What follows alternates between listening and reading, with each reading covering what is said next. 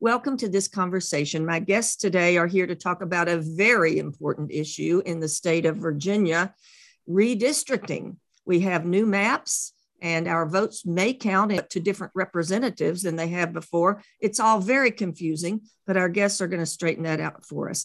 I have with me Peggy Layne. Peggy is a retired engineer and college administrator uh, with Virginia Tech in Blacksburg. And Chris DeRosa is from the Arlington area. She's a volunteer. Both are volunteers with the League of Women Voters, specifically in Chris's case, especially related to redistricting issues. And Peggy knows a lot about that as well. Thank you both very much for being here with me today. Very happy to be here. Let me just have you each say an introductory statement, just so maybe listeners can identify your voices, because with two guests, it's sometimes a little more complicated. Peggy, how long have you been in involved in this issue of redistricting with the League of Women Voters? Well, I'm really uh, something of a newcomer, both to the League and to redistricting. I got involved two years ago, which was when I retired from Virginia Tech, and a friend of mine recruited me to join the local league in Montgomery County, Virginia. And that was just about the time that we were really in high gear supporting the constitutional amendment that was passed here in Virginia in twenty twenty. And Chris has been involved in that for many, many years. So she has a, a much more extensive background than I do. But I have to say, in, in the last year, I've learned more about redistricting than I ever thought I wanted to know. Well, I'm glad somebody's done it because I have failed in my civic duty on this matter. Chris, what brought you to the topic? Well, I uh, became a member, a league member, maybe one or two years before Peggy. So I'm a relative newcomer as well. And I just heard some speakers talking about redistricting and a constitutional amendment they were hoping to pass, and just became more interested in that and became a volunteer. And I was asked to chair the redistricting issues group for the league. I admire the work that both of you have done, and let's jump into the issue. We all should know and probably have participated in the redistricting issue, if nothing else, simply by casting a vote for a constitutional amendment for or against. So tell us about this constitutional amendment and where, where it came from, what the goal was, and where we are now. One of the original goals for the Constitution Amendment, as proposed by groups such as One Virginia twenty twenty-one, was to have an all-citizen commission that would uh, take redistricting out of the hands of the legislators and put it in the hands of citizens who could independently and in a nonpartisan way draw new maps for the Commonwealth.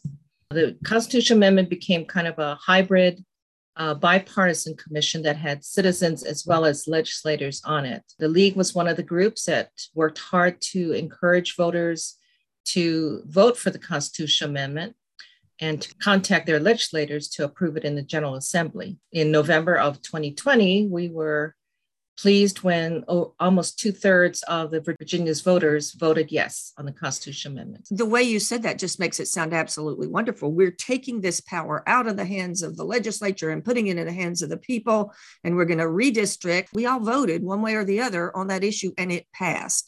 But did we get the power to the people or did we not? Peggy, you want to take this one? Well, I, I think that's a, a matter of perspective. The commission uh, that was established as a result of the constitutional amendment wasn't a, a pure citizens commission, as Chris said. It's made up of half members of the General Assembly and half citizens who are not members of the General Assembly.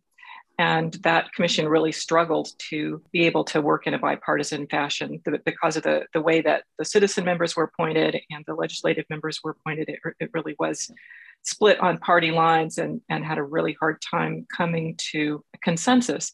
But what the commission did was open up the process to the sunlight of uh, information so that citizens could watch all of the del- deliberations of the commission, and they were also required to hold public hearings. And because of the COVID pandemic, they did all of this online so that we were able to watch from the, the comfort of our own homes, as it were, uh, all of the discussions uh, that the commission had and all of the input that they took from citizens. So both during the uh, online public hearings and through email submissions and through the ability to post comments on interactive draft maps, the public had lots of opportunity to voice our opinions on what we thought about both the process and the uh, drafts as they were developed. Let's just let's just say this. They failed, Peggy. You were diplomatic. They failed, didn't they, this group? The commission was unable to come up with a consensus on maps and was unable to forward proposed maps to the General Assembly. So that is true. They were unable to accomplish their task as assigned. You are so diplomatic. They fought like cats and dogs, just like we knew they did, they would. They broke down on party lines and couldn't make an agreement. And there we were. I, I, I'm not disagreeing with you, but I have to say that I was tremendously impressed with the effort that particularly several of the citizen members of the commission put into trying to find ways to come to an agreement. Uh, and it was clear how frustrated they were that the, the attempts that they were making were not being not being taken up by their colleagues. I, I have to agree with you, Peggy. That's um, very nice of you both. And that's clearly why you're involved. You haven't given in to cynicism. So tell us more, Chris. Well, uh, as Peggy was saying, this was a new process for Virginia. It's never been done. In fact, um, the, no, no other state in the country has ever had the legislator give up part of their power to do redistricting. And with the sunlight that was shed, the transparency where we could attend every single meeting and hearing was pretty amazing for the, for the Commonwealth. So even though it was frustrating at times to see them fail in their attempts to reach consensus, it was still something that the citizens could finally participate in. Um, and I think that we have to say a lot for that. And as Peggy also said, uh, many of the commissioners did try their very best. They listened to the public, to our comments, written and spoken, and re- refer to that many times during their deliberations. Well, I know that the League had supported the position of passing the constitutional amendment and setting up this commission. So you still feel good about that. When, when this commission, I won't say failed, I'll say failed to reach an agreement, or were unable right. to reach an agreement, as Peggy said. So what happened then there in Plan B? Well, according to the constitutional amendment, which again, the citizens of Virginia passed, in case of a failure on the part of the commission to come up with maps, then the power to redistrict or draw new maps would fall to the Supreme Court of Virginia, which it did. Um, Virginia Code was amended, and it directed the courts to appoint two special masters or experts to draw the new maps. And uh, those two experts were appointed and were given uh, very clear directions about submitting maps to the court for its approval. Uh, and that has been done. So it has been finalized, and it will be in effect for the November, the midterm elections that everybody's already talking about. But can we back up just a little bit and talk about what is the problem of gerrymandering? How bad was it that you both were working so hard and spending so much time to support these efforts to make changes? Well, with gerrymandering and what has been done before is the legislators, whichever political party was in the majority in the House and in the Senate, drew their own maps, and they did it behind closed doors. No one knew what was going on. Um, and they basically drew it to protect their own seats and their majority in re- their respective houses. And that did, in fact, happen. Over the last decade, we've ended up in the courts several times to correct some of the errors that were made. One of the problems with gerrymandering that I see is incumbent protection. Uh, when they drew their maps, they often drew the maps or the boundaries so that they would not have stiff competition in their primaries or in their general election. One way to describe it is the, the legislators were picking their voters rather than the voters being able to pick their legislators. Can you get specific? If you're Democratic or Republican, what kind of voter do you want, and where do you find them, and how do they know that? It's amazing the amount of data that's available, not only to the legislators and to people who are experts in this, but to us as members of the public. That was one of the things that I really learned about over the last year, is that if you're computer savvy and understand using online tools, there's some really powerful available uh, resources that anybody, you or I or anybody, can go to uh, with your computer and look at where the census data is, where the boundaries have been drawn in the past, how people have voted in the past, what the demographics are of your community and adjacent communities. Legislators and citizens and experts and anybody who wants to draw a map can go in and with your computer pick the different census blocks based on population and voting history to paste together into a voting district. Let me give you an example and risk showing my ignorance, but just in broad sweeps of generality, metropolitan areas generally vote more Democratic. So if I'm a Republican legislator, I can go in and draw a map and circle around the borders of, say, in Virginia, Roanoke, or circle around the vote voters in Richmond and keep in a rural area. And then I'm much more likely to win election if I'm a Republican. That, that's pretty much. You want to talk about packing and cracking? Packing and cracking, what does that mean? Well, packing and cracking is one way you can uh, sway the results of an election. Generally, it's referred to um, referring to Black voters in a district. If you pack them, you put a lot of them into one district. So they will elect one, say, congressman or woman, but then there are a few of them in the neighboring districts where they have no say. Cracking would be the opposite, where you split the African-American voting population into such small minority populations in different districts that, again, they cannot elect representatives or their choice. So similar to Teresa's example earlier, if you look at Roanoke, which is an area of Southwest Virginia that tends to vote dem- Democratic, you could pack all of the Democratic voters into one district around the city of Roanoke, leaving the other surrounding areas, which would tend to vote more Republican, or you can split the city of, of Roanoke up into little slivers, dividing up all those Democratic voters and putting them into districts with voters who tend to vote a different way, and so their voices would not be able to be heard.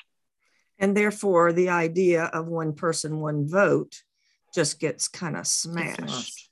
I heard an example about the state of North Carolina, and you might be able to give us one for Virginia, but somebody told me that in North Carolina, as would be expected in most of the country, I guess, if you divide up the population of a state, it's like half the people are going to vote Democratic and half of them are going to vote Republican. That's the case in North Carolina. fifty percent vote Democratic, and yet seventy percent of the legislative seats in North Carolina, seventy percent of the seats in North Carolina are held by Republicans. Absolutely. And do we have something like that in Virginia? How did we know we had a problem in Virginia? Uh, one way is looking at the map and seeing all those squiggly lines for the for the districts. The I think the poster child, one of the post, at least one of the poster children for gerrymandering in Virginia was the the fifth congressional district, which ran from the North Carolina border practically to the border of Maryland, straight up through the, the middle of the Piedmont, from south side through the Piedmont and up into northern Virginia. And that has, in the latest round of redistricting through the special masters, that Uh, map has been changed quite a bit. I love that expression, packing and cracking. That makes it, that's helpful actually to understand it. And so you're talking about how we had these weird districts drawn. One case, somebody told me, I don't know if this is in Virginia, twenty miles wide and three hundred miles long, and that is a voting district. That would be an example of the problem. So now the Supreme Court has approved new maps. Where do we stand? How is it? Is it better? How do we know? Well, it's better in many ways. One of the criteria that the special masters had to follow was that the districts be more compact. Um, they found that the districts in general were much more compact than they were before. So you don't have a, a C D five, for example, that stretches several hundred miles. The, the most compact a district could be would say that it would be about the same distance from the center to the edge. So a circle would be the most compact district that you could mm-hmm. draw, right? And, a, and a, a long, skinny squiggle that looks like a snake would be very not compact because it would be a very long distance from some parts of the district to other parts of the district. And so when you when you look at the newly redrawn districts that the Supreme Court special masters have put out for us, they're much more compact than the, the previous versions. And another criteria that they weighted very highly was Um, maintaining municipal boundaries. So trying to keep counties and cities and towns together rather than splitting them up. And I think one of the analyses from the Virginia Public Access Project showed that there was half as many county splits in the new districts as in the past districts. That's right. Let me interrupt just one second uh, to remind listeners that I'm talking to Peggy Layne and Chris DeRosa. They have both been very active in the issue of redistricting in Virginia. Virginia approved redistricting. The Supreme Court just approved a map, the Supreme Court of Virginia. And so when we vote in November, we're going to be using a different system. Did you all have anything else to add on how well you think that the Supreme Court did on finalizing this map? Well, one thing I'd like to point out is that all of the votes that the Supreme Court justices took regarding this process was by unanimous vote, including the final decision to accept these maps as final. So it was not a partisan split. They did not show any partisanship in their votes. And I think that's something that we are very pleased with. That sounds wonderful. We'll pause and have a drum roll for that. That the Virginia Supreme Court did not vote along partisan split. So that is a very encouraging sign. Teresa, I just want to reiterate one of the things that you just said a few minutes ago, and that's the, the principle of one person, one vote, which is really the the overriding requirement for drawing new districts is to balance the population.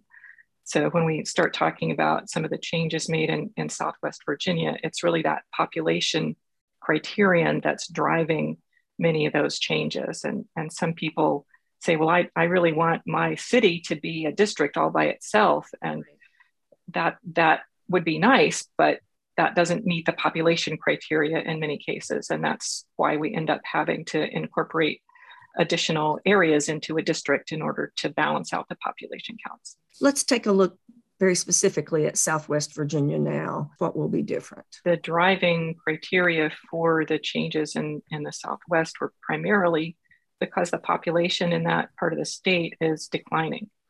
So, for example, the ninth Congressional District had to expand in order to uh, continue to balance out the, the population counts. That meant that the ninth district had to expand east over the mountains into over to Martinsville. The, this districting affects the federal elections, and that would be, so you're talking mm-hmm. about the district in our area that's represented by Congressman Morgan Griffith, who is a Republican. He was losing population, so now he has to drive farther, or did they manage to compact it? They've actually drawn Morgan Griffith out of his district. He, he actually lives in Salem, which is on kind of the northern border of the ninth district. And when he was first elected, Salem was not part of the ninth district. And then after the twenty ten redistricting, Salem became part of the ninth district. And Salem is now no longer part of the ninth district. It's moved into the sixth district. Morgan no longer lives within the boundaries of the ninth district, but there is no residency requirement for uh, the House of Representatives for the United States Congress. So he has already announced that he will run again to represent the ninth district, even though he doesn't actually live in the district. He's just across the border in Salem. And now legislature can't go back and draw somebody into a district, which is what happened with Morgan Griffith. I remember he was elected and then they redrew the maps and included him. So now he's excluded again, and that's the federal issue in our area. What about what's happened with the state legislature in the voting districts? Well, Virginia does have a residency requirement for the General Assembly. So if a member of the General Assembly no longer lives in the, the district that they want to represent, they're going to have to relocate in order to, to stay in that district. And as, as we alluded to earlier about the, the criteria that the special masters used, they did not look at incumbent locations when they drew the districts for the General Assembly. So we have quite a few districts now that have multiple incumbents and some districts that have no incumbent. And in, in particular in Southwest Virginia, because as we mentioned earlier, that the population is declining in many areas. Some of those state legislative districts also had to grow bigger and encompass uh, different portions of different counties and, and cities in that part of the state.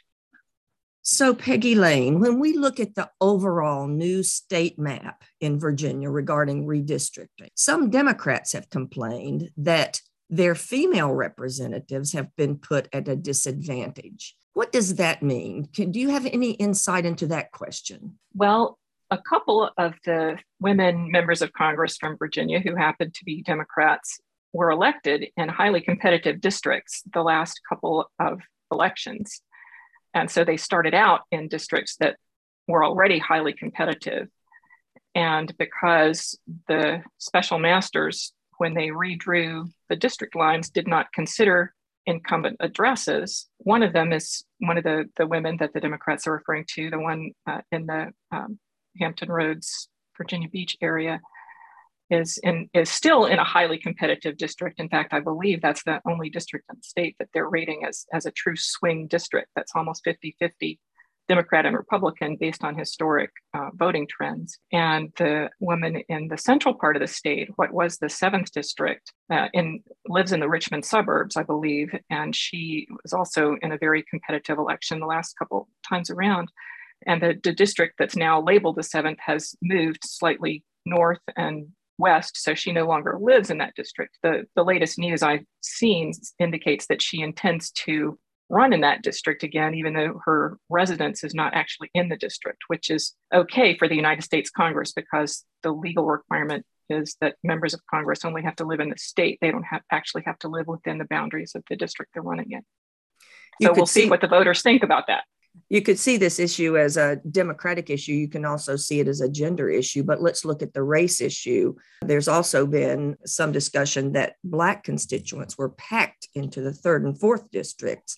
I saw somebody describe that as a minority majority district. So what is your opinion of that? And what does minority majority mean? Well, I believe that the The Voting Rights Act calls for populations to be able to elect a representative of their choice. So that historically has meant that a district has a majority of non-white voters, then that gives those non-white voters the opportunity to elect a representative of their choice.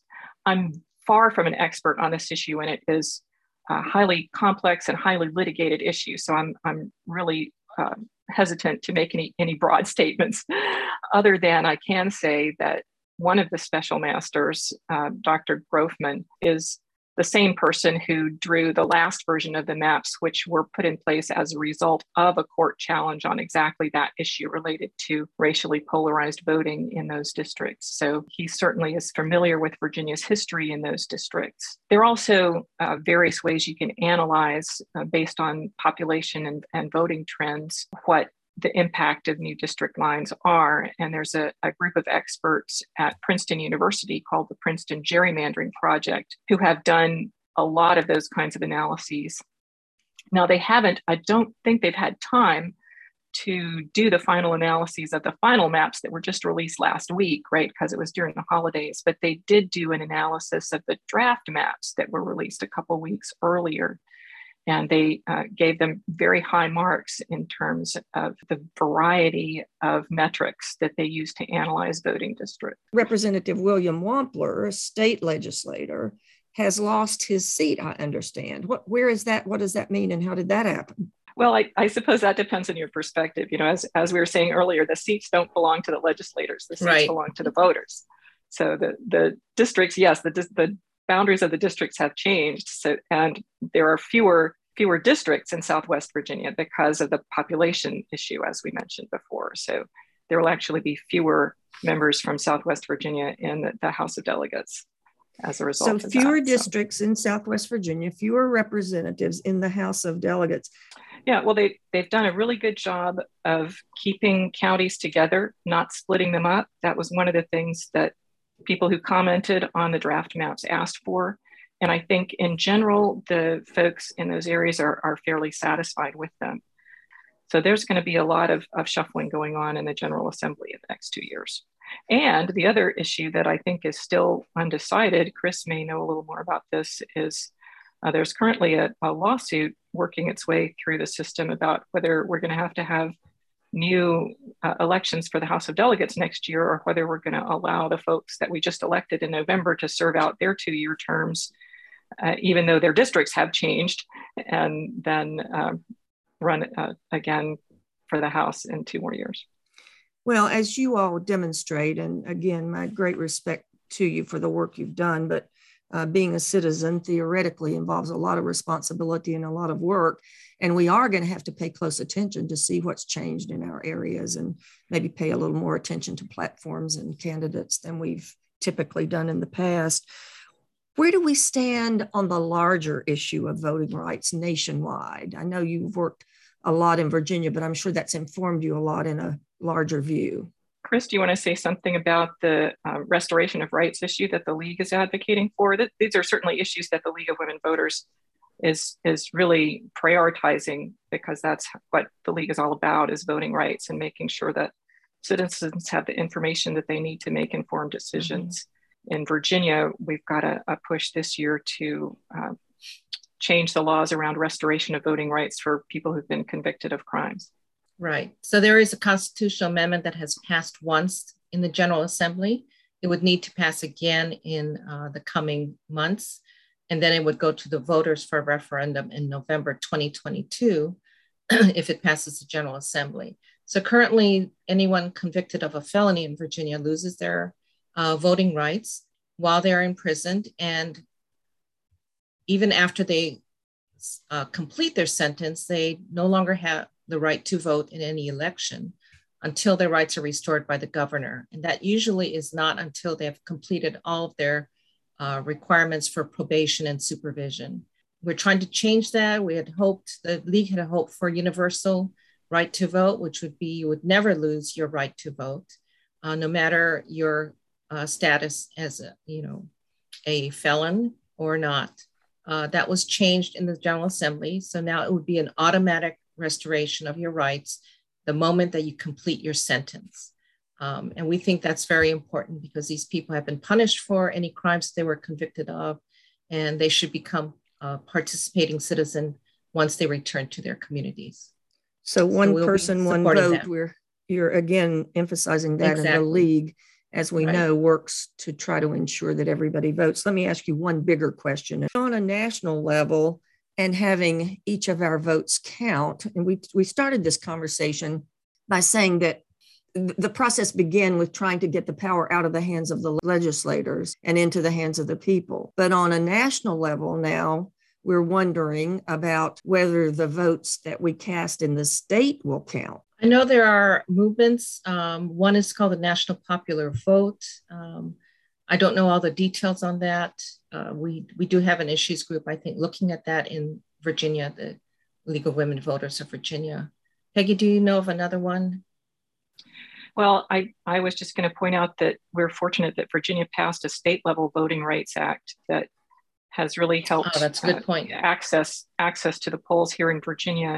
And the League is very active at the national level, advocating for passage of voting rights legislation at the federal level that would make sure that our elections are secure and everybody's vote counts. And that's a, a really critical issue. And there are many different Um, sort of nitty-gritty details about how to implement that that are being discussed right now, and the League is, is very much involved with those issues. Great. Before we go any further, let me just ask you just for a very quick overview of what the League of Women Voters does. Well, the League of Women Voters is comprised of several thousand volunteers, men and women in Virginia. And one of the things that we strive for is to make sure that all people have the right to vote. Uh, that it's not taken away from them for various reasons. One of the things we're going to be working for in the future will be to remove the witness requirement for mail-in ballots. Uh, it was allowed during the emergency that was declared by the governor, but is now back in force. So we'd like to remove that requirement to allow all people to vote by mail who want to, whether they are alone in their apartment and can't find someone to uh, witness their ballot.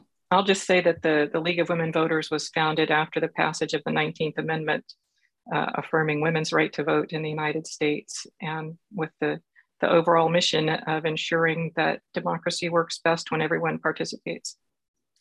Well, again, I'd like to thank the both of you for being with us, that from the time that women got the right to vote and before, that women have been working aggressively and continue to do so to try to protect this precious, precious right that we have.